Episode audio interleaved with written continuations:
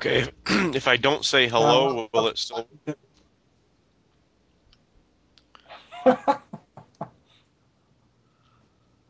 Sorry about that. I had to step away. Then no problem. That was that was all here. so recording So is Jim, that you were saying you had good visibility. Uh oh. Uh, yeah, we did. Um, it, it was a shallow. What's that? Oh, it's jumping around the the, the quality. Yeah.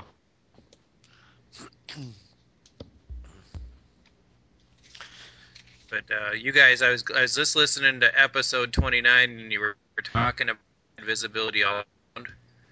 And uh, even at the quarry right now, we've got like 20 feet, which is really bad for the quarry.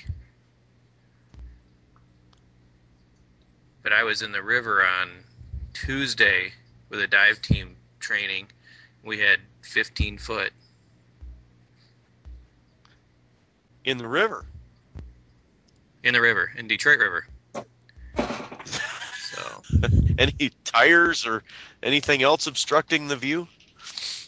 no, it's actually a pretty cool place to dive. We're not up in the Detroit city. We're down towards the lake, so it's uh, a lot of weeds, but uh, it's usually grubbing for bottles. And uh, I found what I call a heartbreaker. It was the Uh oh. I looked and I saw I saw the perfect. I was like, oh my god, it's finally a round bottom glob top, and uh, I had reached over and grabbed it and pulled it out of the silt and only got half. oh like, you go, oh yeah, no. that's that's not even fair. Well what we'll do is let's just go ahead and start talking. Uh, we'll skip the whole news thing because I think that's just gonna press our luck, and we'll just chat about the dives we've had over the last couple weeks. As long as we can stay connected, I'll edit it together and we'll call it a show. We'll get back Right. into the we'll get back into the the ring of things. We'll call this uh, four diver roundtable, and uh, we'll we'll see how it works. So.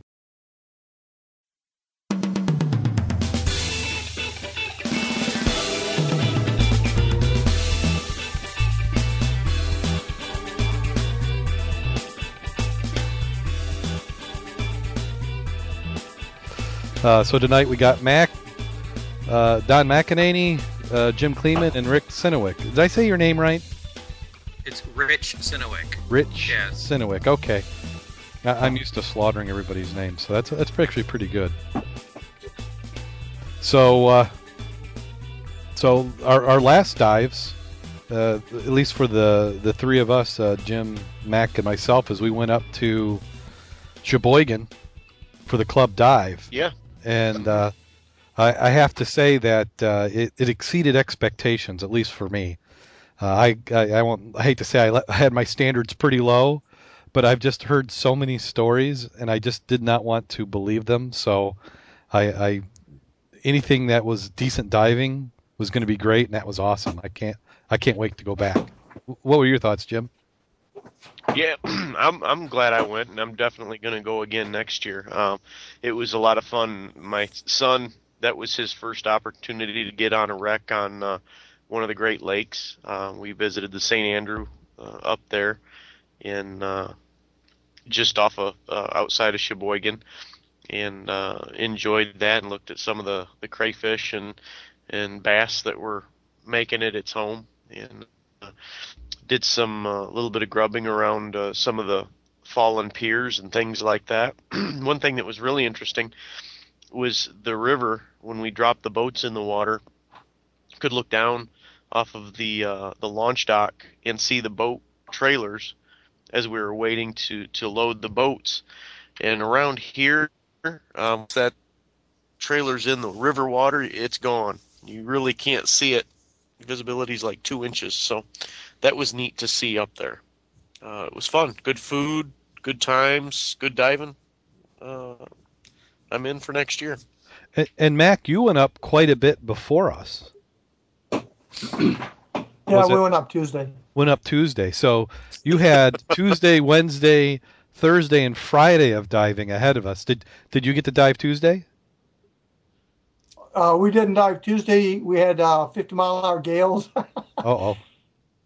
Oh. and so when we went out Wednesday, uh, we went out and had about five waves hit us from five different angles. So we came back in and dove the river. And that that proved to be good diving there too, didn't it?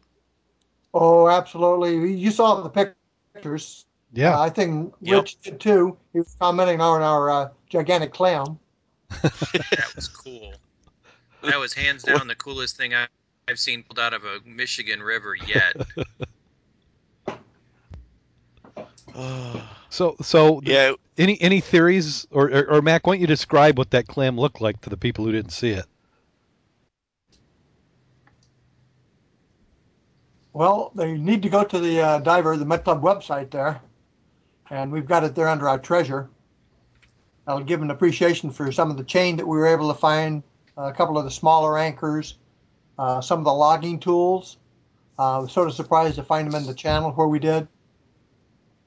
But uh, any place I can go that has good 10, 15 foot visibility on a river, that's the place to go diving. Uh, the other item I think that surprised me was uh, being able to find that Octagon base Hutchie bottle.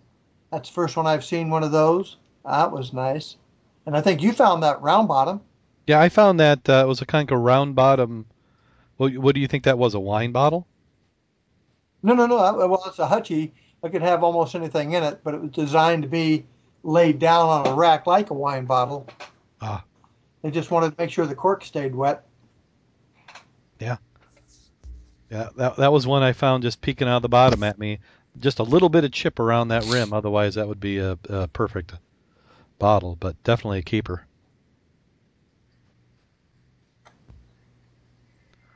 Uh, Well, I would have liked to have found it, but uh, I'm glad that, I well, I can't. We can't let you find everything.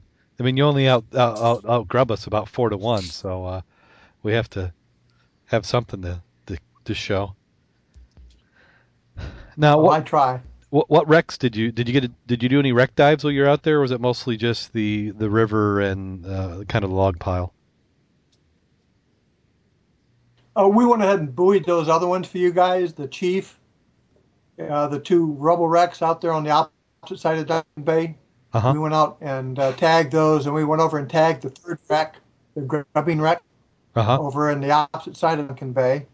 Oh, And okay. that's where you guys were diving, but you were diving more towards the uh, pier. But that's still part of that lumber camp that was on that side. And that's where all those pilings are coming from. Yeah. and that's why wire is off to the left, that's a newer spot that's still got the pilings and the lumber, and that's where those carts. yeah. well, th- It'd be interesting to see those. We got Jim. I'm back again. What happened there?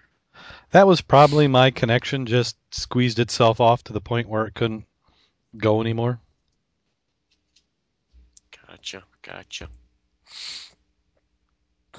Have we got everybody back on? Almost. Uh, there's Mac. Yes, I'm back again. He's back.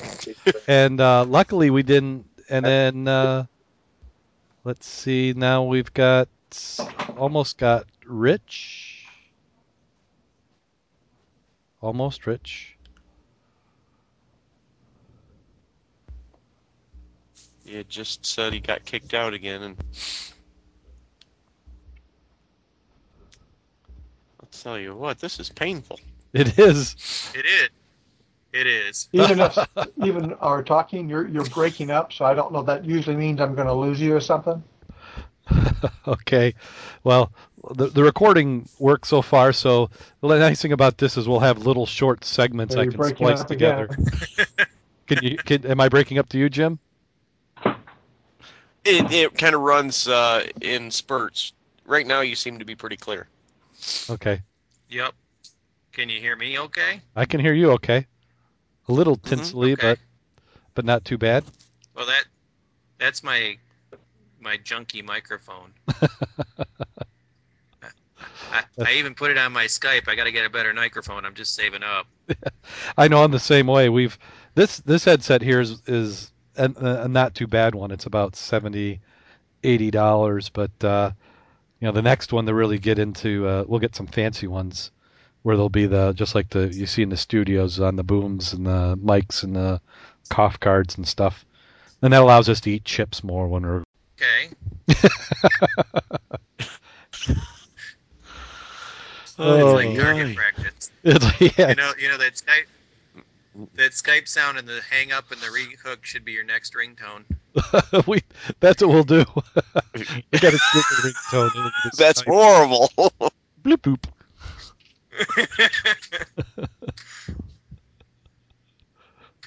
that make that's. Oh. Well, Is Mac still ringing? He's still ringing. We've got it. It's recording now. Well, so in, until he answers, I see him typing away. I think he may be Okay. giving up. Okay, but uh, yeah, that water up there was amazingly clear. That was unbelievable. Yep, and it was uh it was cooler. What was the bottom temp uh, out in the lake uh, on that St. Andrew? Wasn't it in the low 40s, 42, 43, something like that? Mm-hmm. So our theory of warmer water up north is is all wet because at the same depth this past weekend it was almost 60 degrees exactly. So Sixty degrees. Where were where was 60 degrees. It was just off of South Haven. Uh, so you dove the Rockaway.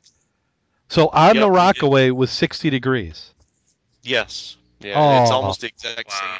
same depth as uh I was on the Rockaway, and I think it was the end of July, beginning of August, and it was 39 on What? Rockaway.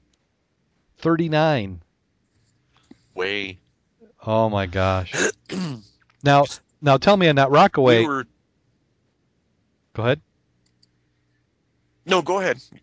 Okay, we're we're jumping around, so we're going the Rockaway, which was your your dive this last weekend. But did it have that center that center board? Did that remind you the uh, the one we saw up in Cheboygan? It sure did, and finally, that I once I knew what it was, it was more interesting to me. Um, and it's it's also got a big uh, keel box or, or swinging keel box, or I don't know what the exact phrase for it is. Maybe Rich, you can help me with that. Um, Nope. But it, uh, nope.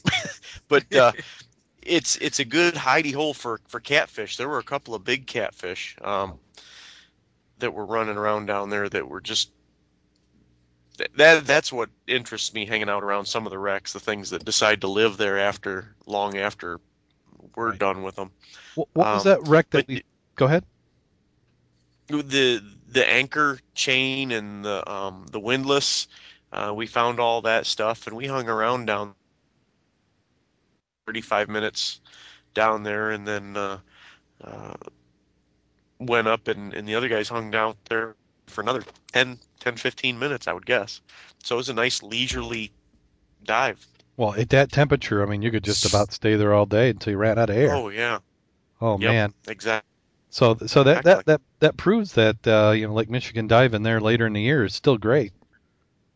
Oh yeah, and uh, you know one of the things that I was appreciating was thinking, sit, eh, sitting there thinking I was trying to blow bubble rings. You know me, I'm I'm hanging out on my safety stop and um, thinking how many more days are we going to get like this um, on the lakes this season, and contrast that to the experience that Rich had this past weekend on on uh, the lake over by him. Um, you know, just bad weather, kind of blew up, not really forecasted for, and um, those days are going to be more and more, and the good days are going to be less and less as we go on. Yeah, I I think we just got to take advantage of it when you get the good weather. Yeah, Yes. it's always hit and miss this time of year. Yep.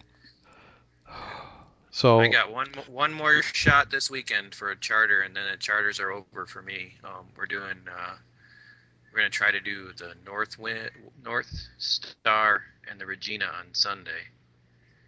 But uh, I was really worried. Uh, Tuesday was my first dive this month in that river.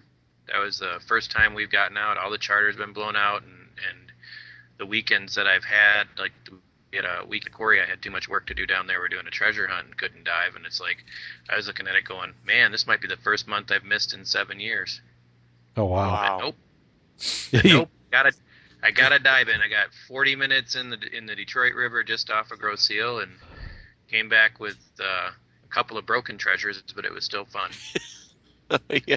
Now you said that you were out there with a, a dive team. Was that a, a rescue dive team or? Yeah, Yeah. I uh, I um train with a, a team that's at the Detroit Metro Airport. The Detroit Metro Airport has a it's it's called the Metro Airport Water Rescue Team, and uh, we're putting Okay. two, doing that for about two years now. But uh, we've um, we go and do a training dive once a month, and uh, this was no exception. But every once in a while, we'll get to train in some place that's. I mean, we get to train in places that are always cool, but uh, this one we happen to have two new guys with us, so it was a real simple no nonsense. Just let's go have a couple dives in, and and and it was just great. It's just, I mean, it's dope on the rope type stuff where you're doing little in search patterns and you're doing back and forth, but search patterns are fun, especially when you're on a line. You don't have to worry about navigation. Right.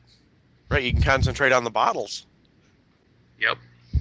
Concentrate on the weeds. In this case, it was weeds, and and it was like you jump in the water and you figure, okay, you're gonna be the second guy in. You're never gonna see a thing, but the the current was just enough to not be uh, annoying, and but just enough to let you pull all the the the silt and stuff out. And so you worked your way up the river and you worked your way back, and the up the river you were in clear water, and back you were in your cloud of your own making.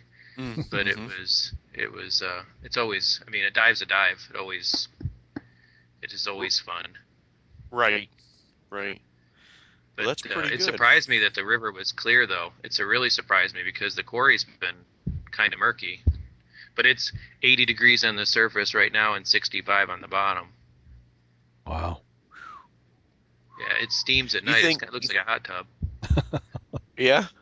Do you think Yeah. the the uh, visibility is is biological, meaning you still have an algae blooms and that kind of thing, or or what's going on? Do you think?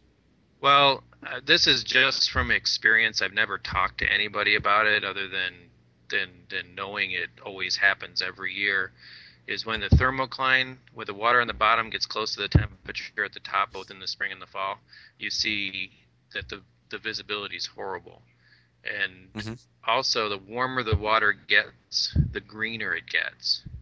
So Yep. uh, when you're in water temperatures about 50, 55 degrees, you get 100 foot visibility. When you get into 80 degrees, it's you can't have both. You can have bathing suit water and and really clear, but I mean it's I mean it's still 20 foot visibility, and you're just spoiled because it was 50 foot to 100 foot. And, and when I talked to you guys in April Right. it, we had 100 foot visibility. But it'll get Oh. better Yep. I mean, as, as as the year goes goes down, and then you were talking about this time of the year slowing down. September seems to be the worst because you can never tell the weather. Where when you get towards the end of October, beginning of November, you know it's going to be cold, so you can get Mhm. into place. Yep. Yeah, we'll, we'll we'll start moving here into the river. I think. Uh, I think it was about the time last year we started diving there in Niles. Yep. I think we had we were getting about uh, ready to start there. In you know it, some of the smaller lakes, I'll be jumping back in. Uh, uh, I know it's horrible, but Singer, Uh-huh. uh, because visibility will start picking back up again a little bit, and and going and checking out some of those other smaller dive spots that we've got around here. But like you said, Rich, it- in the Midwest, it's the colder it gets, the better the visibility, and that's uh, that's what we've got to live with. Yeah, and it's it's not about cold water; it's about being cold. So if you dress up, dress for it, you're good. You guys get dry suits yet? not, not not yet. we gotta gotta work on that. Um, Yeah. it was uh, you know it was one of those things that was all budgeted out, and uh, well, things happen. But Yeah. uh, I, I I'm I, I'm I'm counting on Santa bringing me a dry suit. That would be awesome. Did- Forget the did- stockings over the fireplace and bring me a dry suit. Well, that, it's that's part of the stocking. It's just it's going to be go go up over my neck. Yeah. Does she know that? well, not not yet, but uh, I think with all the work I did this last week, I, I should be able to talk Santa into it.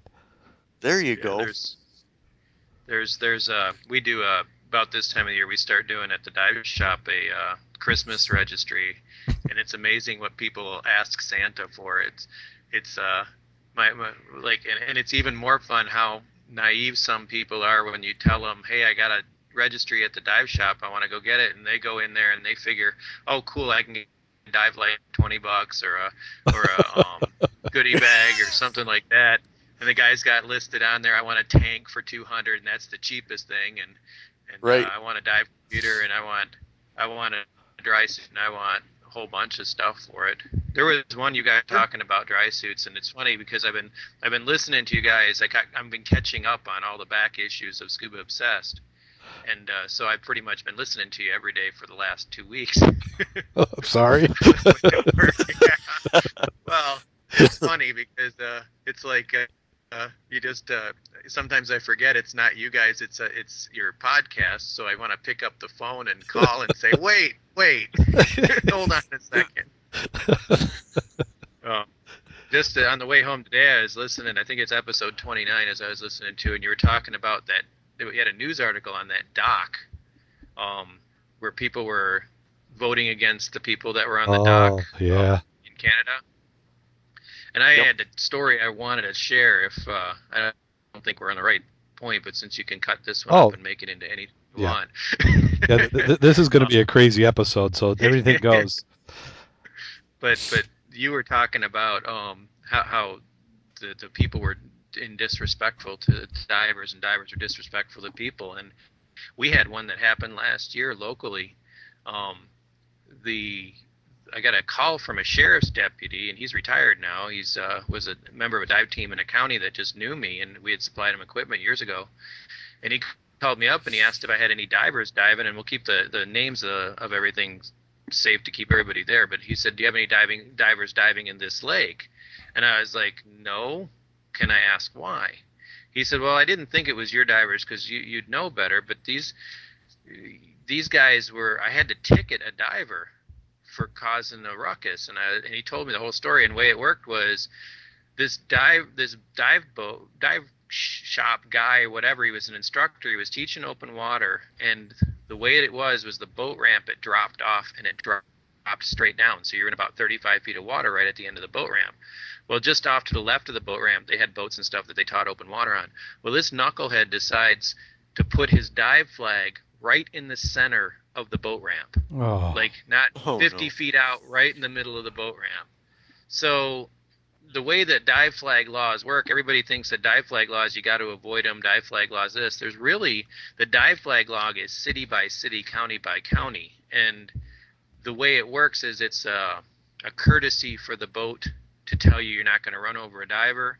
And it's a, concerted, a courtesy for the diver to say i don't want to be run over by the boat and so we have to stay pretty close to it. And they have to stay really far away from it. But the rules say that if it's in a navigable waterway like the middle of a river or in this case right in front of a boat ramp and you have to approach it as long as you approach it with a lookout at idle speed you're still within the law. You can run right over it as long as you're doing it idling with a lookout. So this guy doesn't know that rule the boat has to get out of the water at this one point. They come out and buzz the flag, right? Well, nobody's in the water. Not the, the, the, the boat operator didn't know this, but nobody was in the water. They're all sitting on shore, ready to lynch this guy for running over their dive flag. Well, he didn't actually run over; he just brushed it. So he gets over, he pulls over the dock, and he kind of explains to the guy, goes, "You know what that means?" And he's like yelling at him. And I guess punches were thrown, and fists were Oh. flying, and these divers were getting all angry with these boat owners, who had every right to be Wow. there. So it was like, Yep. you, and I asked the sheriff's deputy, "Did you give him the ticket?" He says, "Yeah, I gave him the ticket, but I'm going to call him tomorrow and tell him I ripped it up or something like that." He says, "I'll go to court and just tell him, hey, look, I want this just to be a warning." But he was, it, it, it's amazing how focused people can get on their own sports. well, yeah, and it just got to be common courtesy between everybody so that you know we can all use that same body of water. And uh, and on another note, the other thing is I had a um, I have a friend of mine out in in, in uh, Morehead City, and we're talking about the weather. Back to go full topic, um, we're talking about the weather. She pick grabs this this uh, whenever anybody calls and says, "Are we going to get out today? What's the weather look like?" She grabs one of those. Remember those magic eight balls? Oh yeah. She grabs it. She grabs it, shakes it, and reads from it. Not looking likely, or yeah, it looks Right. okay. And it's, it's like I have no way of telling. And and today I had somebody call up today and say, "What's the weather going to be like at the quarry this weekend?" And I was like, "I have absolutely no idea, but here's what it's been." And it's like, "Well, I want the visibility to be great this weekend." I'm like, "I'm sorry, I don't know." And, and the the same thing too is people people uh another friend of mine in Fort Lauderdale had somebody call him up and say um, that it, it was his fault that the weather was bad and that he should have known before he ruined his vacation. Oh wow. Oh my goodness. And like this weekend, I was out with a really good friend of mine, and the, the charter boat captain's a really good friend of mine, and he he's not squeamish, but he understands that people don't like to come out on his boat again if he makes them puke everywhere. So he takes, I mean, takes us out at his expense. We get three miles out, we see these big waves crashing over the bow, and he's like, uh, "I think we'll turn around." And I was like, uh, "Well, if you can hook it, we can dive it." And he goes, "But I."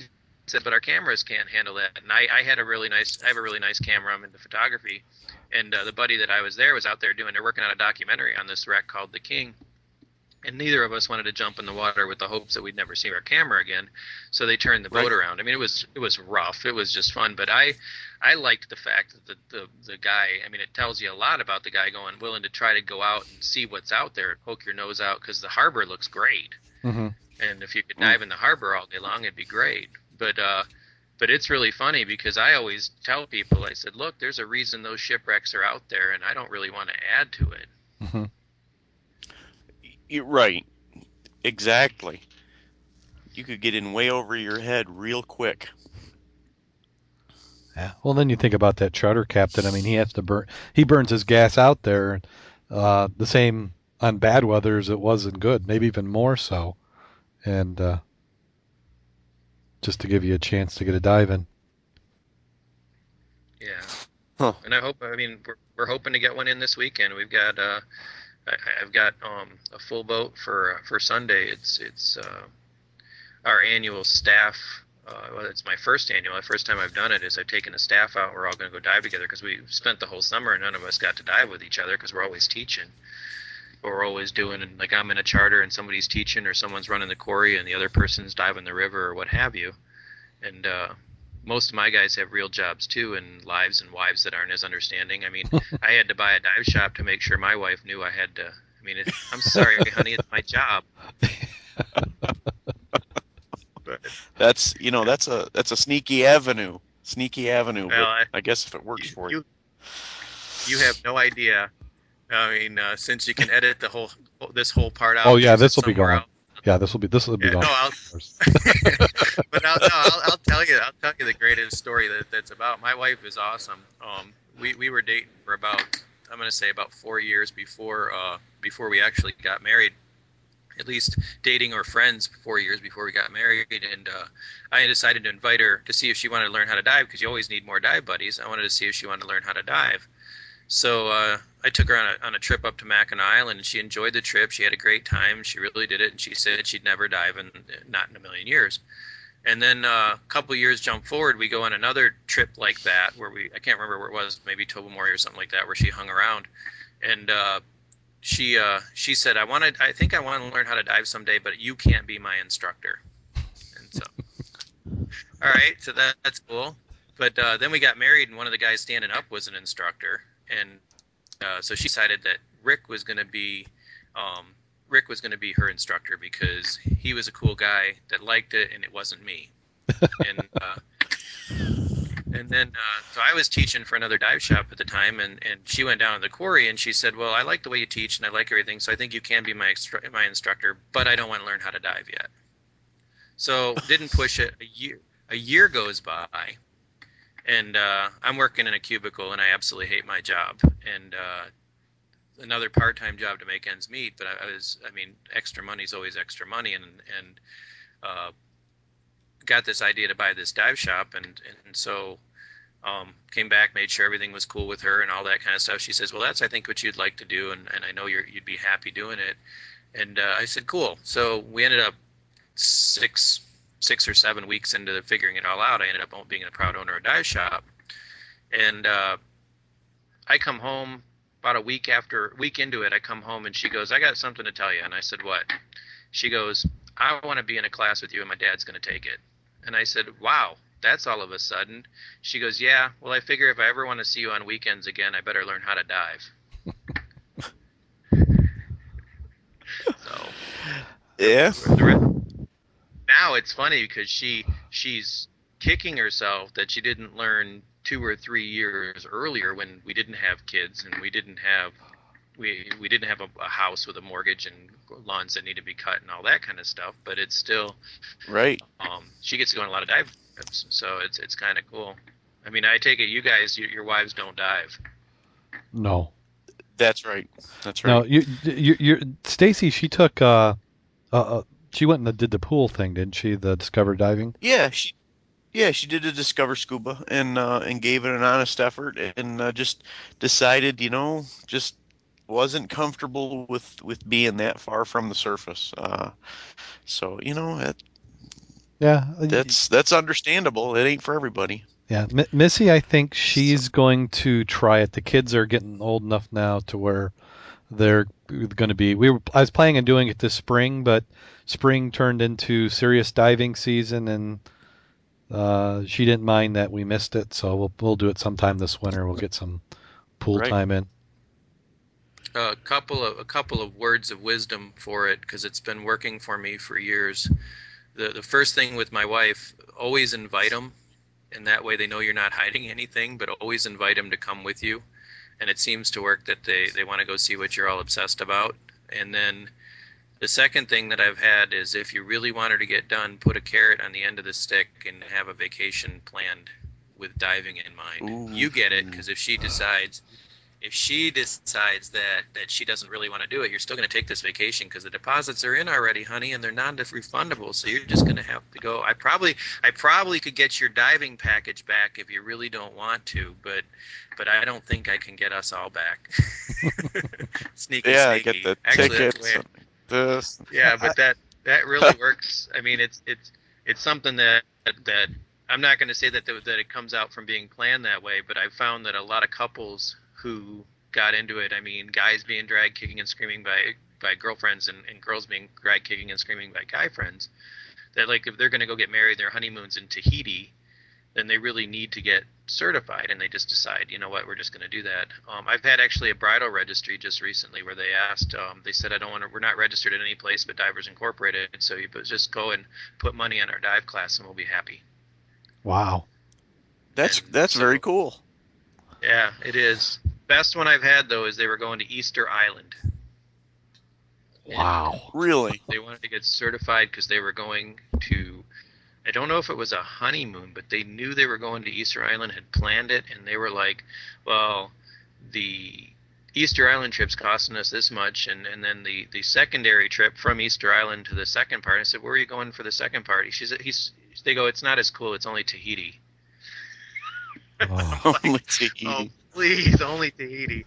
And and uh, so so they're like, you think we should learn how to dive? And I was like, absolutely. And so Right. it, it's like a carrot and a stick. Even if you don't like it, you're gonna say, you know what, I'm gonna go give this a, a one-time shot and maybe go get certified and and make sure that I go. And and some of the stories that come back with with I saw this and I saw this and I saw this. It's I mean, I, I like it because I get to live it again.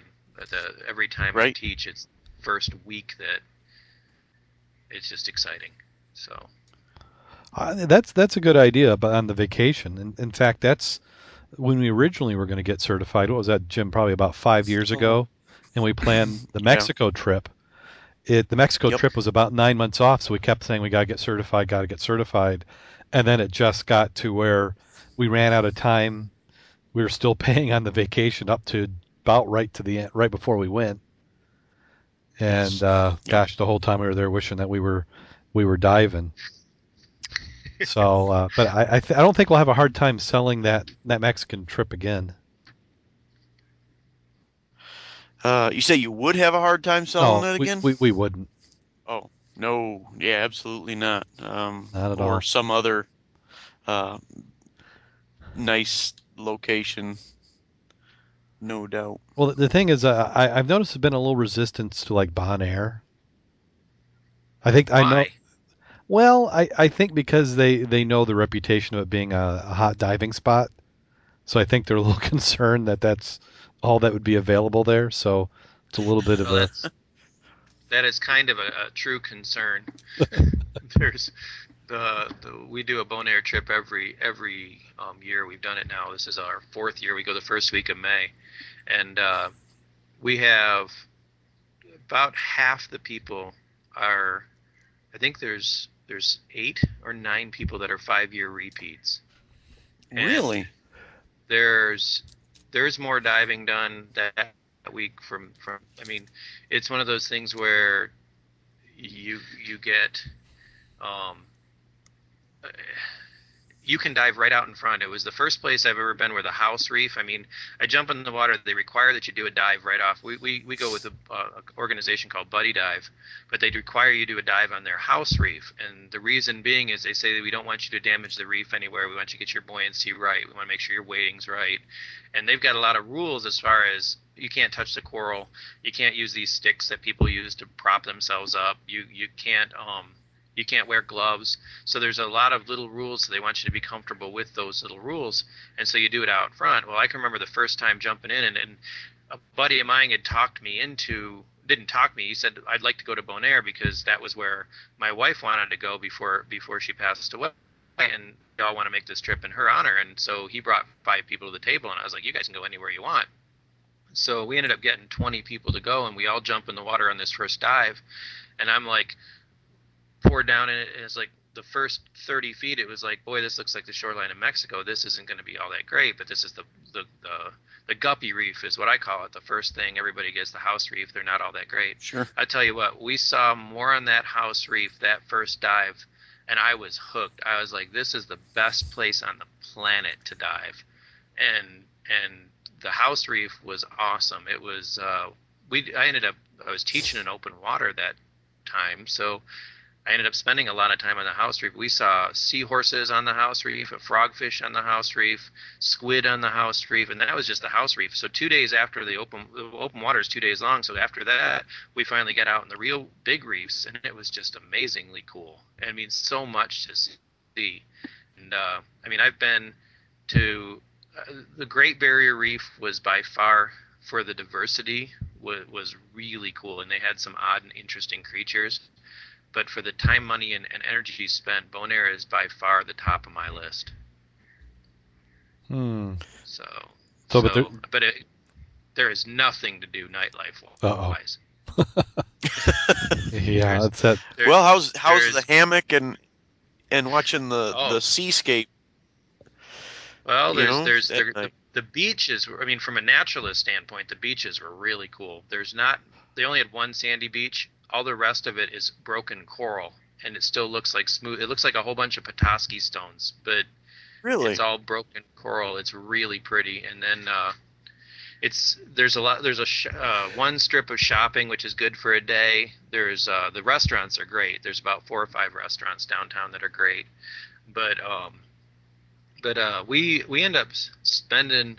It's funny because we don't spend much time except in the water because. Uh, they have um, I don't know if you know anything about Buddy Dive, but they do this thing where you rent a uh, suite and you lease a suite, and we usually get everybody in suites. And so it's two couples in a suite, and it could be like I'll put all the guys together, all the single guys, so they've got the bachelor pad, and then put two couples together in that. But if of the four people that you have in there, you share a, a car, and I wish we had these trucks in in in, in America because they're, for lack of a better word, they're four door Rangers. I think they're Nissans, but they're about the size of a Ranger, and they're four doors with a pickup truck in the back. So it's a four seater pickup truck, but it's a tiny pickup truck. And they have this drive through um, uh, air station. And so you drive up, you pick up your nitrox tanks or air tanks, sign them out, throw them in the back of the truck, and you drive to your dive site. And then you pull right up to the dive site and jump off the beach or jump off where they have it. And all the dive sites are marked with yellow rocks with the names. So you run up to the yellow rock, you take a picture of it with your camera, and then you go do the dive, taking all the pictures, knowing that your your camera's all labeled. And we're doing five, six. Um, I think the best I've done is six dives in one day.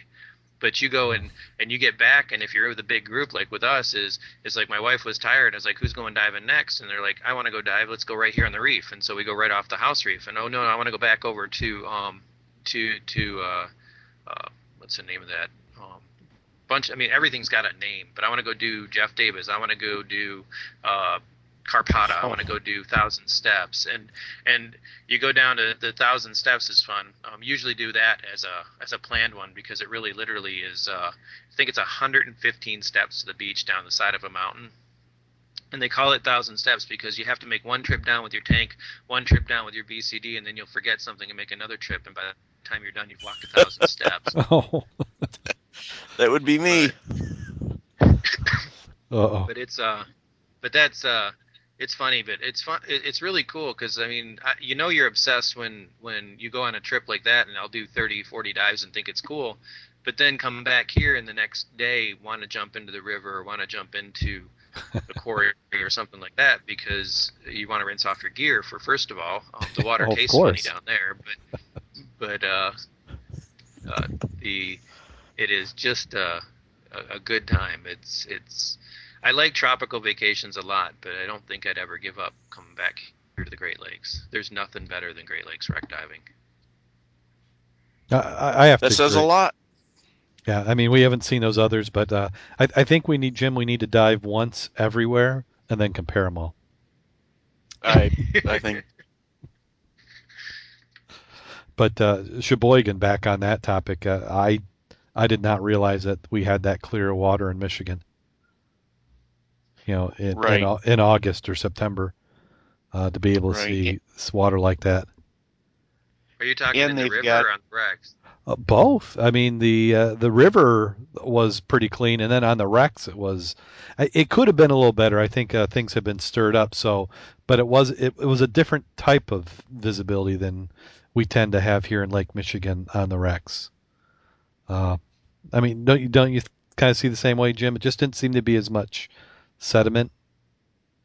Uh, yeah, yeah, it was nice. Um, you know, another thing too, in addition to that, is the the number of wrecks up there that are in recreational depths. Um, there's a lot of lot of things to see at 100 feet or less, which makes it interesting for me, at least. You know, I can go in and, and see for a distance, and I can spend some time down there because it's not way down where I've got seven minutes and got to turn the dive. Well, But uh, it was also good depth for Josh because it now sounds like we Josh has kind of turned a corner and now decides he likes wreck diving. Yep, yep. He uh, he still liked the the springs down in Florida Wow, the yeah. most, I think. But but uh, yeah, the uh, it was really interesting to him. I asked him what what what did he remember most about uh, the in that case it was the St. Andrew. Uh, I don't remember a whole lot about you you know the keel box or anything like that. I was just I was concentrating on doing everything right. And I'm okay. Mm-hmm. Yeah, well, he, he's just now kind of turning the corner where he can really start to enjoy it. Yeah, yeah. I like watching him experience and explore that stuff. It's a lot of fun. So Bonaire, okay, we definitely got to put that in the list, but I think that might see we might have to do more than one vacation. We might have to do a a couple's vacation, and then we'll we'll go and do another one in Bonaire. Well, I've already, you know, like the keys. Uh-huh. Um, my wife has got no problem hanging out topside, sitting in a hammock, waiting for me to come back, or you know, going doing some shopping. Bonaire would be a little bit light for the shopping, but uh, you know, I'm sure she'd find something to look at. Uh, Yeah. It wouldn't be a problem to sell that one. You don't think so? Well, if you can sell it, then we need to we need to do it.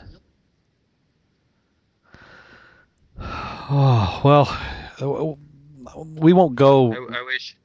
Go ahead. I just wish the keys were uh, not 14 hours away. There's, um, Oh, I, I've not yeah. dived. I've not dived to Key Largo um, before, and I'd like to get there. I did Key West. Um, I think it was two years ago, and uh, we dove with. Uh, I won a trip um, in a drawing at DEMA, and uh, got an opportunity to dive with Mel Fisher's group, and the the operation was incredible. I mean, it was all it, we we got in six dives in in, in a day. Um, it was like machinery. You'd, you'd come out of the water and you'd take a nap while they blew a hole, and then you jump in the water. And you and and the anticipation of jumping into one of these holes that could be filled with treasure was just beyond cool. Oh, and and uh, the other treasures that it had was was there was I mean it was just from there were a lot of fish would come see what the stirring was all about. They they had to blew it right down to the line, old coral, so you you saw a lot of that stuff, and then there were seashells everywhere. But it was just really neat because they they come up and like they found a little scrap of metal when they, we were there, and they were all excited. But but from a standpoint of taking someone on a vacation that's a non-diver, I couldn't imagine a place that's better than Key West. yeah, I think it would be a a good time. Like you said, though, it's you know, it 14 hours or or whatever. Wow, that's a Yeah, haul. I mean- But but we've got family down in Florida too, so that's uh, that makes it nice. most of my family is on the um, East Coast, so we go uh, we go out there a little bit. But the um, the big thing that we do is uh, is all up and down the coast. We do drive and dives, and so I mean, if you guys want some really cool diving that maybe not so much fun for the for the family, the uh, Morehead City's got. Uh, I go with a, a company called Olympus out of Morehead City, and they're they're fabulous um, people as far as getting you out and getting you diving. And in the Gulf Stream, if you get in the Gulf Stream, it's like uh, crystal clear. If you get in the shallow side, it's like Great Lakes diving, but it's still really cool. But um, for you guys, and, and I'm sure Don would like this a lot, is you guys got to do the Cooper River, and your wife, you you would you would not believe. I mean, and I think uh, I think I sent you guys the link last time. Um, I texted with Darren. I texted him a link, but if you need it again, but uh, you go down there and it's it's a different type of diving. It's um, the guy that we the guy that I that I go with. His, name is Tom, Captain Tom, and he is phenomenal. But he he uh, he has this this way about him that that you just love him. But but it's like instead of the pool's open, it's get off my boat. Yeah, yeah, Get out of here.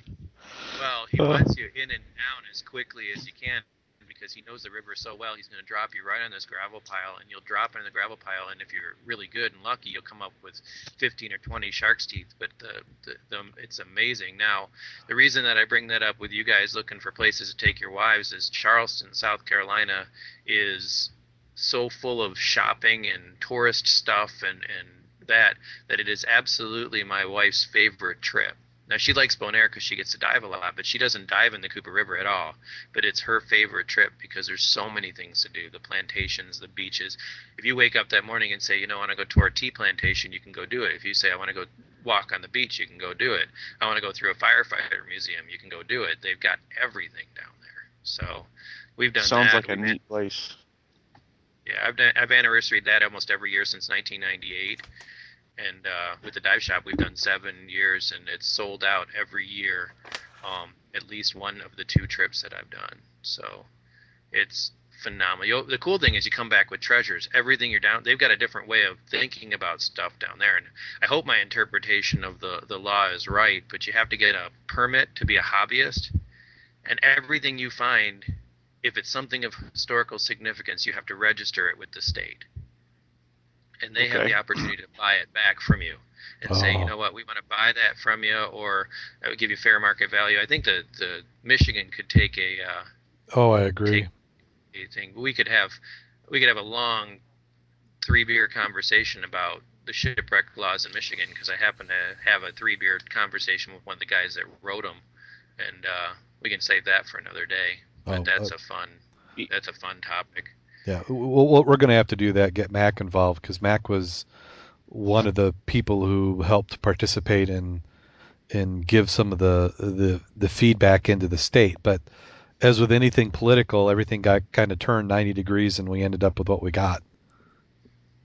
Yeah, well, they tried to they tried to have a law because again, back to the the one where the dock is, they tried to put that law into place last year, um, where you weren't allowed to dive off of any public pier or breakwater, and uh, and uh, I don't know if you ever followed it, but um, I wrote my congresswoman and and and uh, state congresswoman and and basically I didn't even know who she was until this day. But I'll tell you, I'll vote for her now. But she uh, she said that she was chair of the committee and wanted to know a little bit more of why my concern was because it seemed like a straightforward thing. They they didn't want kids swimming off the do- off the breakwaters anymore. Some kid had dove off a breakwater and busted his head, and that was all it was going to take. And so they said no one's allowed to enter the water from the breakwater.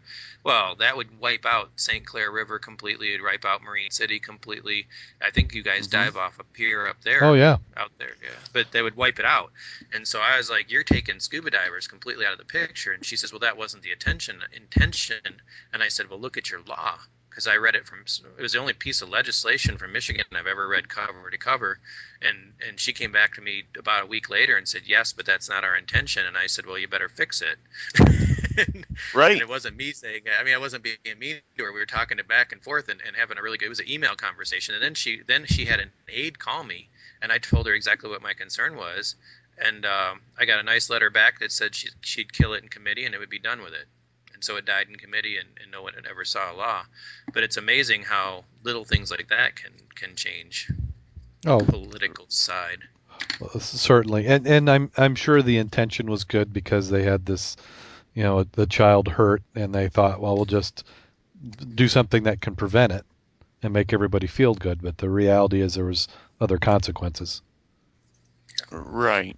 And we ju- we just had two uh, two young people die down in Michigan City, uh, diving off of a pier. They were carried out in a rip current, and uh, you know, so I understand the the wanting to do something, and but it always makes me cringe a little bit when people think that the the answer is legislating something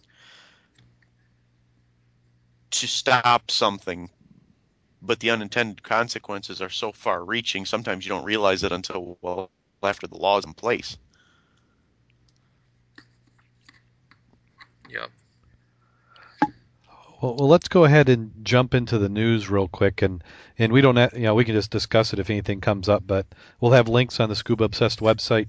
People can go to. Uh, it's a partial from last week, where uh, if anybody was waiting for last week's episode, we apologize. Uh, internet connection on my part was what was giving us problems, and this week we had the same thing. And but, you know, knock on wood, the connection's held. Even unfortunately, we lost Don. Yeah, he he gave up, but. Uh, in the news, the first article I had was Virtual Scuba.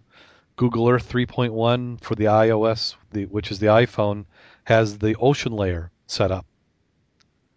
So that's interesting. If you have the the uh, uh, an Apple device, you can now get Google Earth, and and from personally following the the Apple devices over the last several months, the, they're starting to loosen that up. So if you're a fan of Google and some of their products, you're going to see more of those on Apple.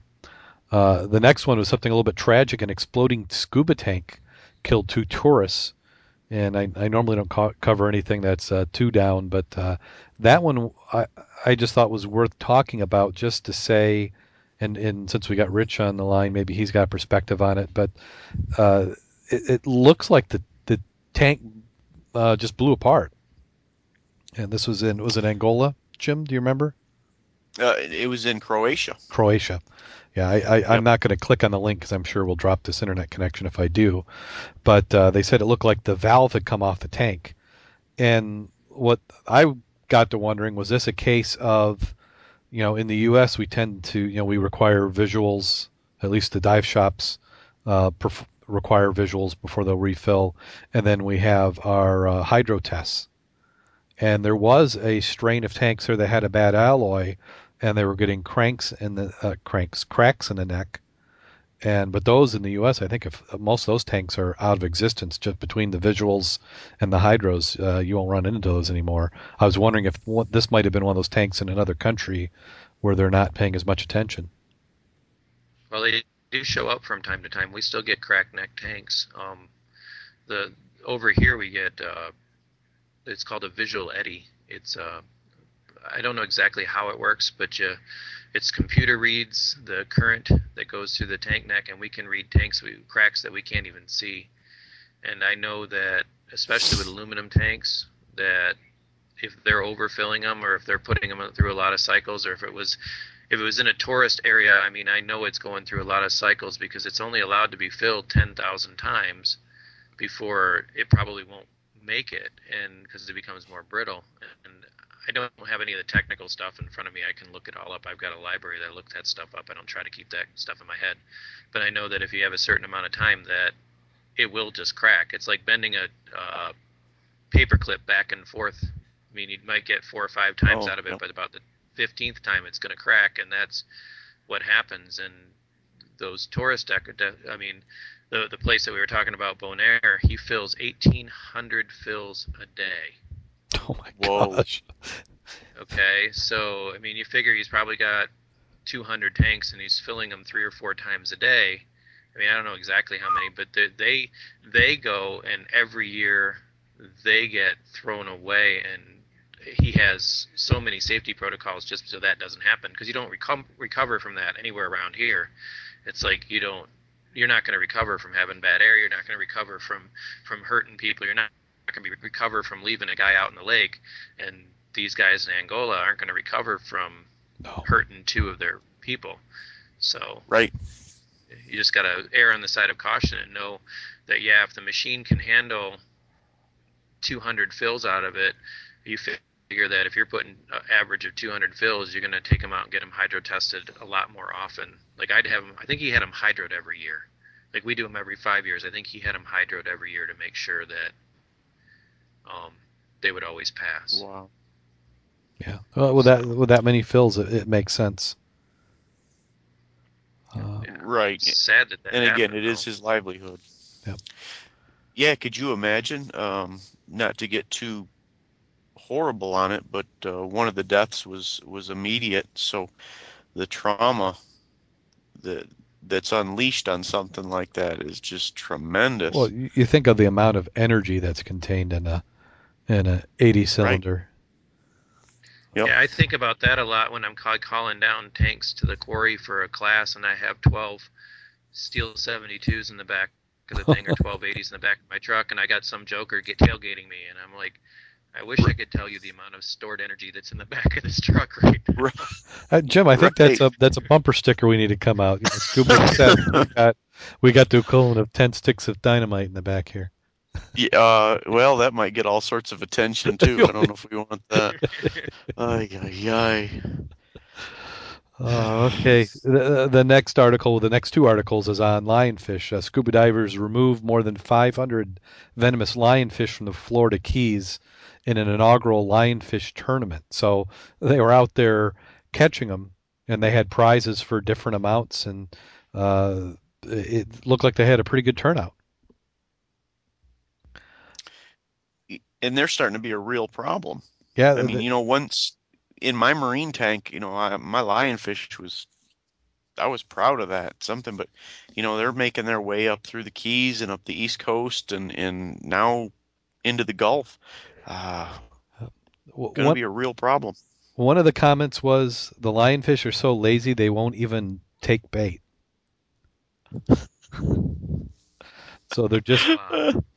Yep, and then uh, off the Alabama coast on the Gulf side, uh, they're they've sighted lionfish. So they said that uh, you know they're, they're actually somebody said they were surprised it hadn't happened by now, uh, but uh, now that it started, there's there's really no way to stop them. So it went from in one week somebody saw one small one to now they're being seen all over. So they're spreading that quick.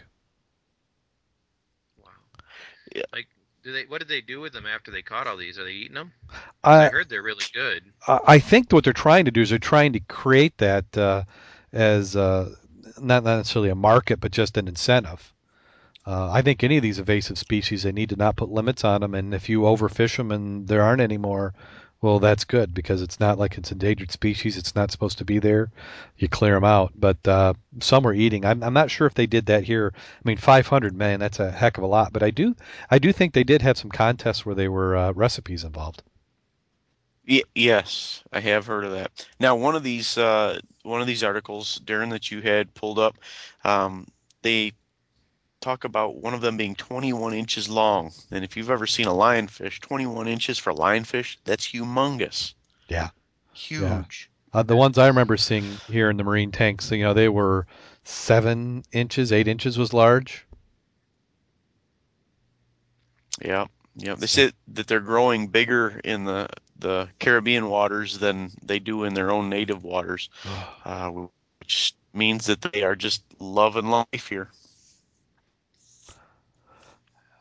And then uh, on the, another invasive species article, divers comb Lake Minnetonka for zebra mussels. So they've uh, spotted some zebra mussels, and they know they can't stop it, but they're just trying to get a reference for how many are out there and how fast they're expanding. So we've had them here in the Great Lakes and all the inland lakes within Michigan.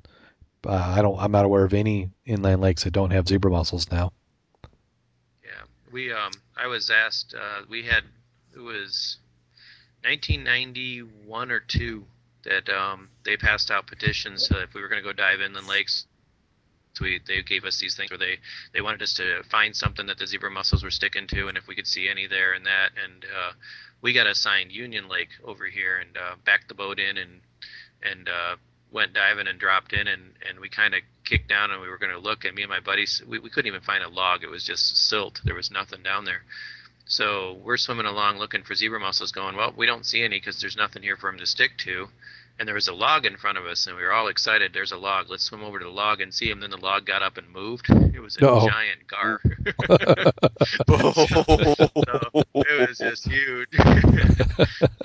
Big alligator gar and we're like okay this is cool. There's no zebra mussels but there's big fish. So yeah, yeah. That'll make But- you stop short.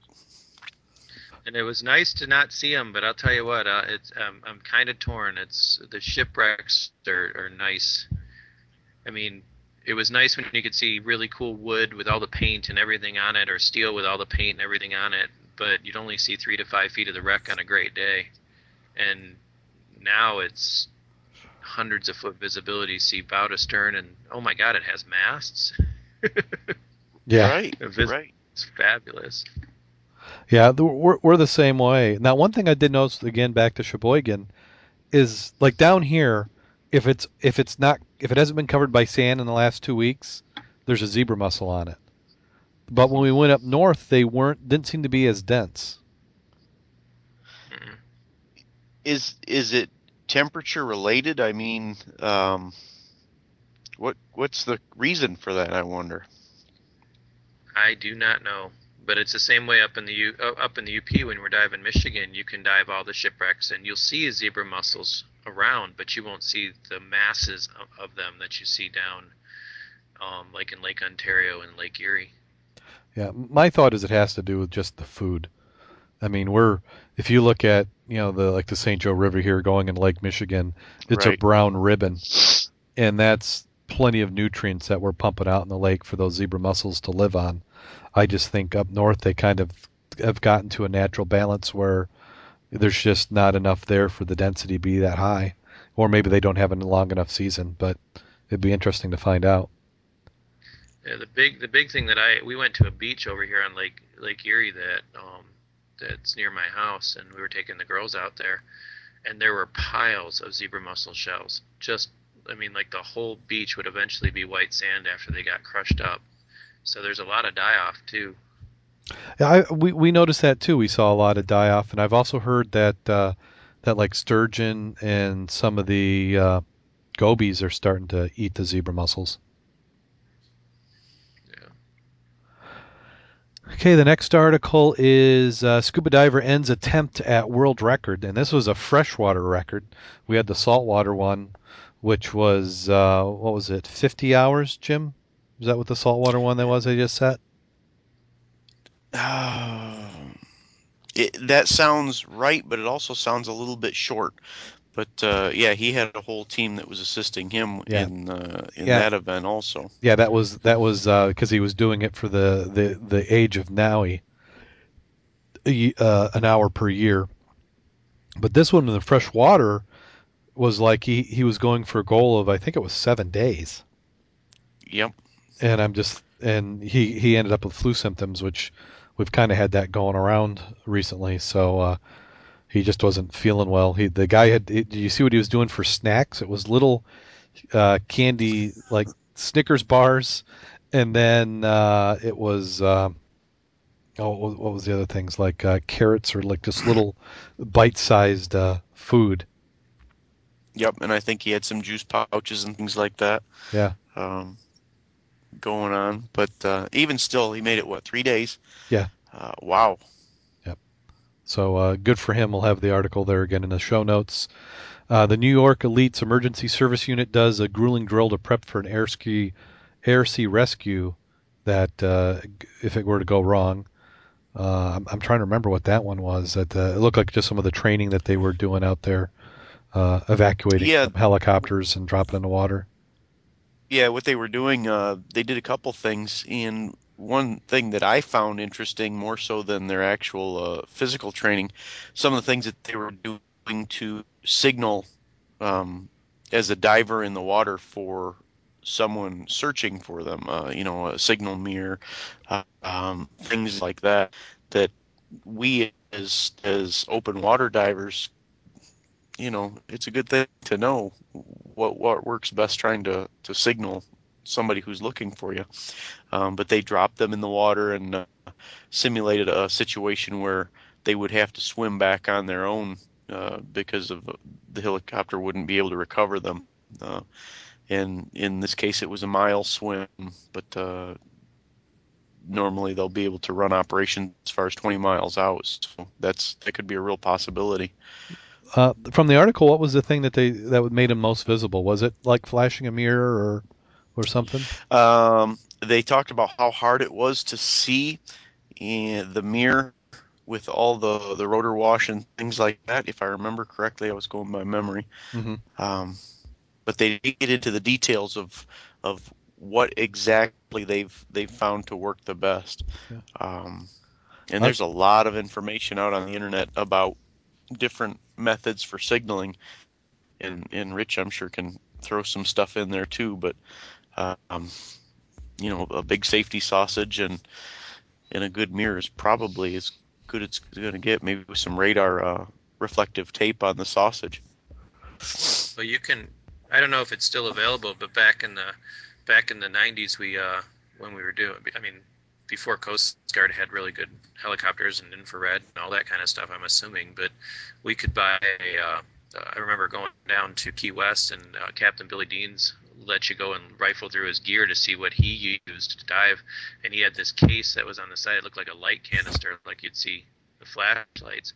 And I asked him what that was. He says my personal EPIRB and uh, it was a complete waterproof EPIRB in a canister that he could take on a 300 foot dive. And if he popped up and the boat was gone, he'd turn that on. The Navy was guaranteed to pick him up within 24 hours. Oh. Wow. Well, actually, uh, down at one of the local dive stores, they have uh, a version of that. Uh, I don't think it's the actual, you know, the same thing that's on a vessel, but it's designed to be personal, and I think it works off that same type of system. Did you did you if see I was that? out in the middle of, yeah, if I was out in the middle of I nowhere, have- I would I would certainly want to have that. Go ahead, Rich. Yeah, if I Yeah. go ahead. Take advantage of the technology absolutely um, it's it's a it's a surefire way it's better than a whistle and a, a broken cd to, to flash a signal isn't it Yeah. Well, it's better than the swim back. Oh, yep yep Yeah, I hate if the swim back swimming is even possible Yeah. As, as much as I hate surface swimming, that would be my personal hell. Yeah, yeah. I'm Right. not a, I'm not a big fan of surface swimming either. Uh, the next Yeah, one at the is. quarry we, Go ahead. at the quarry we call it the swim of shame when you pop up on the other side of the lake and have to swim Yeah. back because you didn't land the dive properly. Yeah. Because every it's like being in front of an audience, everybody knows what you did. yep. Yep, that was Yeah. uh, that was us at France Park. been there been and- there swam that one That, and that was like the worst one because that was this we had gone like as like the complete opposite end of the quarry. Then you got Yep. people up there on the cliff looking down at you as, as you're swimming. Uh, okay, uh, seven vehicles recovered from a Bull Run Creek. Uh, were some divers out there, and they've been spending uh, quite a few weeks uh, digging up those vehicles. And then here's another one: Manta steals underwater dive camera off Kona, and that is uh, one of our uh, fellow uh, programs. I think that's Into the Drink, uh, uh, uh, video podcast, and also I believe they're on some TV networks. And yeah, they're on. They're yeah, they've got a they've got it on um, some of the cable shows. I, I got to see one. It's it's a phenomenal show if you can catch it local. It, it, it's neat, but uh, they've got a YouTube video um, of that, and it's got like 300,000 hits or something like that. But Yeah. uh, it, it's cool. Yeah, the, the story broke a couple weeks ago, and I noticed, I think it was yesterday on MSN, that finally made its way up to that front page and, and being pitched. I'm sure they're getting quite a few hits on it, but uh, they described it as the the manta uh, grabbed the camera from him, and then uh, once they regained their composure, they went after it, and uh, they, they've actually they were able to recover it and they've got footage. It, I guess it ended up almost coming right back to the spot where they were, so they didn't end up having to go too far. And What then, and then this last one was actually the one that's been the most interesting news article of the last two weeks. Was Spanish Television Network leaves dead body for scuba divers to find. so it was a promotion, uh, and what they were doing is they had uh, basically a mannequin with cement shoes, so it was literally in a concrete block, wrapped in like a bag, and they had several hidden cameras focusing on this, and they would get the reactions of divers as they got close enough, and some people freaked and swam to the surface, and they had to calm them down, you know, as people are trying to call the police and you're like, no, no, it's fine, it's a stunt. And uh, then there were others that actually would go and investigate, and uh, but it was a promotion, so it's not. What were they promoting? Uh, do you can you get to that that link, Jim?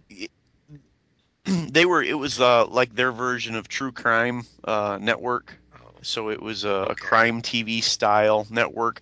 So it kind of fit right in with their theme.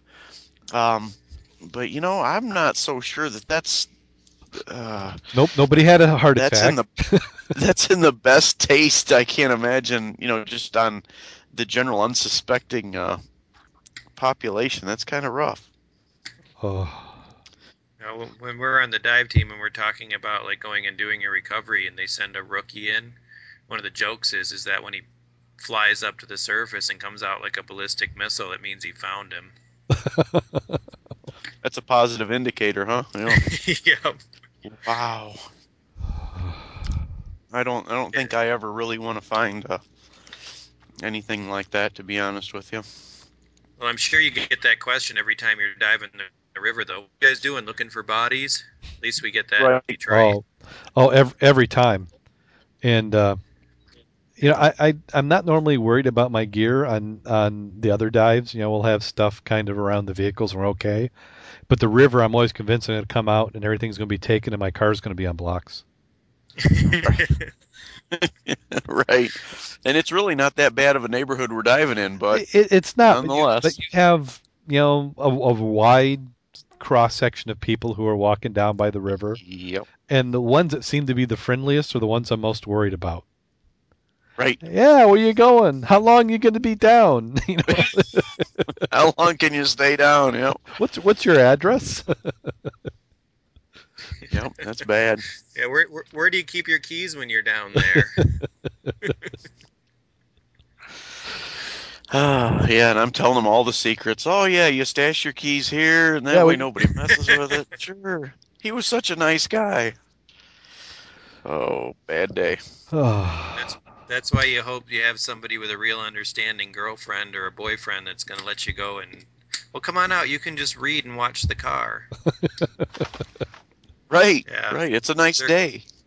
Yeah, if you've got time for a story, this one came back from Port, uh, Puerto Rico Sure. from a buddy of mine. He uh, he called up the dive shop because he was going diving by himself and being a good diver, he wanted a, a dive buddy. So he called up the dive shop ahead of time and says, "Can I can I lease a dive master? Can I get a dive master to come with me?" And they said, "Oh yeah, we recommend that. You come come bring a dive master. Is is uh, just pick him up at the hotel or pick him up in front of the dive shop, and he'll take you out to the dive site." So uh, he grabs all his gear, throws it in the back of the rental car, and he goes and uh, goes down to the dive site dive shop and. Oh, the I forgot the part about the fee. He says well, they they charge sixty dollars in a six down and and and uh, um, stops and picks picks up the, the the dive master. Well, the dive master barely speaks a word of English, and so can't get in edgewise. He couldn't figure out why he didn't have gear with him. Why he didn't have um, any dive gear. So he figured, well, the guy's probably got it at the dive site. So he asks the guy for directions. The guy points, goes down the road, and there's a, a rock marking where the dive site is. He points out, and there's a buoy. And as it turns out, the dive master drink the six pack of beer to make sure no one steals the car. Oh, and it was a true thing that the, the, the crime down there was the biggest thing down there was that they would hit you up for your $200 deposit on the insurance steal your car park it somewhere and when you were out of the country put it back on the lot oh, so Wow. i just thought that was amusing so he sat on your car he pointed he says the only thing i wanted was a dive buddy that i could dive with he pointed me to the dive site but he didn't dive with me uh oh. Ay ay ay. every place has its own Mm-hmm. Mm-hmm. well, Jim, you got uh, any diving planned for the weekend? I don't. I don't. We were managed to get out last weekend. This weekend uh, it's going to be a dry weekend, I think. well i So. hope it's not for me Yeah, no kidding. Yeah, Yeah. 'cause it's the la- the last flight out to Lake Huron without having to go and do a walk on. So it's late in the year, and uh, September can be hit or miss, though. Man, I am wait like like who'd have thought it'd be 90 degrees today? Was it warm out by you guys? Uh, I think I had 86 on the way home. It might have been warmer earlier. Yeah, it was warm. Yeah, it's like It wait, we warm. just turned off the air conditioner. So I mean, I can it can be summertime all all week all year long if it wants, but but uh, I'm ready for. I, I, want to get a couple more dives in before the end of the year. This summer went by way too fast. Well, yeah, it most certainly did. But you know, we're almost approaching the beginning of our dive season because I think we started diving. The only month I missed last year, after we really start, we we went from I went from April to September, missed October, and then we dove about every other weekend, if not every week, from November to uh, last week. So, been a pretty full year so far. Yeah, it won't be long, and the water's going to be hard. Yep. So are you diving this weekend, Darren? I don't know. I've I've got um, I'm closing on uh, on refinancing the house here on Saturday, so my last two weeks has been doing a bunch of re- construction remodeling work to get that all all done. So uh, I got like a few little patches in the dining room to finish painting tomorrow, and uh, we close on Saturday, and then hopefully I can fit some diving in somewhere. But uh, no no solid plans. I think uh, Bob he's out of commission for a month, isn't he? Yep, he's uh, he's not going to be diving until Yeah, he, he, at least four weeks out. So yeah, he he works uh, at the nuclear plant, and they're going into an outage, so it's all hands on deck there. So all our buddies out there at the nuclear plant will be busy. Uh, Kurt will probably, I imagine, be bugging us pretty soon because uh, he, he can't stay out of the water much more than a week. right, So uh, right. I imagine there's a possibility for Lake 16, but I'm I'm already starting to get withdrawal. My my BC's starting to dry out, and I, I don't like to go. That's what happens. Yeah, you know, 14 days they start to crack, and then you got to buy a new one. So Is that, is that, I wish that was the case. I, my business would be all can you pick out the dive shop? owner? Yeah, d- yeah. Disposable dive gear. If you let it get dry for more than four days, it crumbles into dust, and you have to start over. I, I, I keep telling my wife that. That way, I I got an excuse to go go diving. But uh, It would be a waste to let it all rot apart. oh yeah, no, you just gotta keep it moist. It likes that. You know, like you were saying, coming from the saltwater, freshwater, you got to dive to rinse off all that that salt. so yeah, I'll get something in. But uh, how about the the following weekend, Jim? Should we start plans now? Uh, yeah, I think so. And then I then think also that's probably a good idea. yeah, then also it sounds like we got uh, in October planned a uh, a trek into Ohio. Um, yeah, it's it's tentative at this point. Did did Bob talk about that one? Mm-hmm. Yep. So Yep. Where are you headed? uh, going to be uh, the the quarry south of you. Yeah. Since you're not going to be open, Oh, we're open. I, I thought you're, you're going to be open in October. Yeah. Oh, okay. Yeah, we're we're Oh. open. uh, So we're open every day. Um, I mean, every day for diving, and then the weekends we have the concession for air fills, Oh, okay. and all the way through the end of October, and then November we shut down so that I can go river diving. Oh, a- actually, I, I, I mean, I think I misspoke. I think Jim, isn't it? Uh, Bob's on outage until the till the first week in November. Yeah, he's he's booked up for So I think that's what he was planning. weeks He was planning on that because I think I asked you last week, uh, Rich, if you were going to be open because you've got. The, don't you have an event coming up here in October? Don't you have like a, a Yeah. pumpkin carving? It's uh, October 30th. We've got a pumpkin carving contest, and that's the last official day the concession's open. And then you bring your own stuff. You you can dive all the way to December 31st. Oh, okay. Yeah. But uh, yeah, we we we just can't. aff- I mean, there's nobody down there for air fills on the weekends that don't have doesn't have like three tanks, and the weather turns bad. So Yeah. I mean, it's colder, so they're not doing five and six a day. They're doing two and three and bringing all their own tanks. Well, right, and that's that's the same thing, you know, with most of the people we dive with. They got they got enough tanks if they don't have a cascade system in their car. So uh, yeah, from the way that I mean, from the uh, actually I measured it from Sass's uh, dive store one time because I've been talking to trying to talk him into bringing students to White Star, and uh, it is two miles longer to go to that other quarry. um, it's two miles longer to go to Gilboa than uh, it is to, to come to White Star, um, at least from from a distance from the uh, SAS uh, subaquatics. uh Um, but uh, I mean, he's got a lot more technical people that want to do that, and, and we Mhm. only get 80 feet deep. So Yeah. um, it's, it's more for. I mean, I'll be down there if you guys let me know. I'm planning. I think it's the first weekend in November.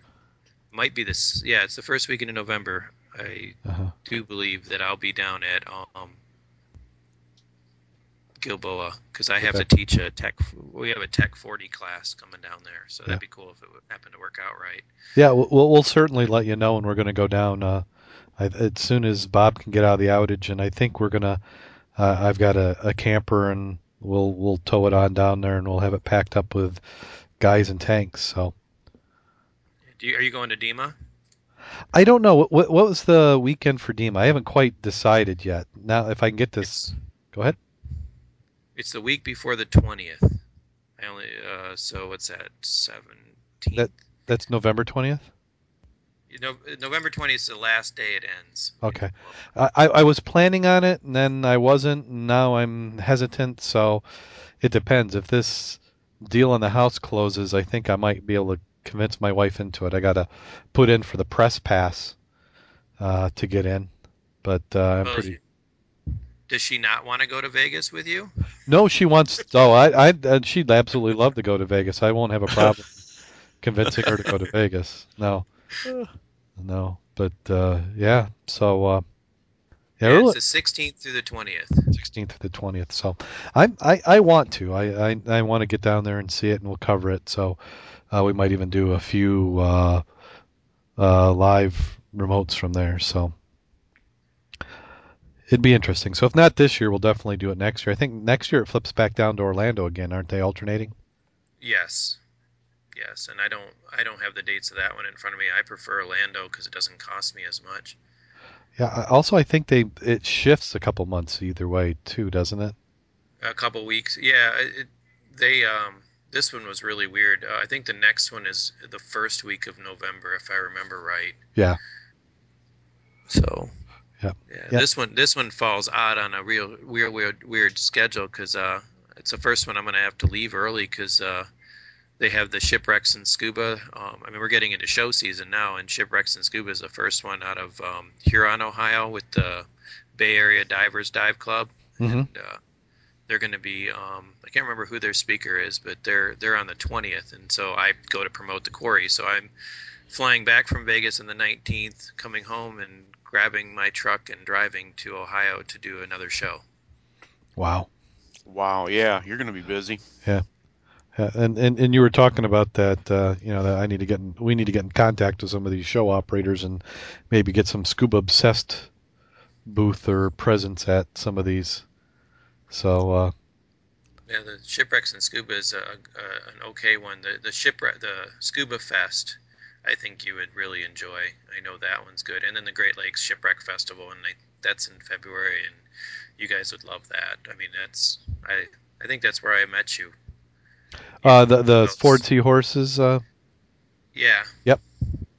yeah, that that was that was a nice show. Uh, I was really pleased with that one. Uh, we did our World Underwater was probably the week before in Chicago, or, or was it the two weeks before? And then uh, the following weekend after the Ford Seahorses, there was the uh, Ghost Ships up in Milwaukee.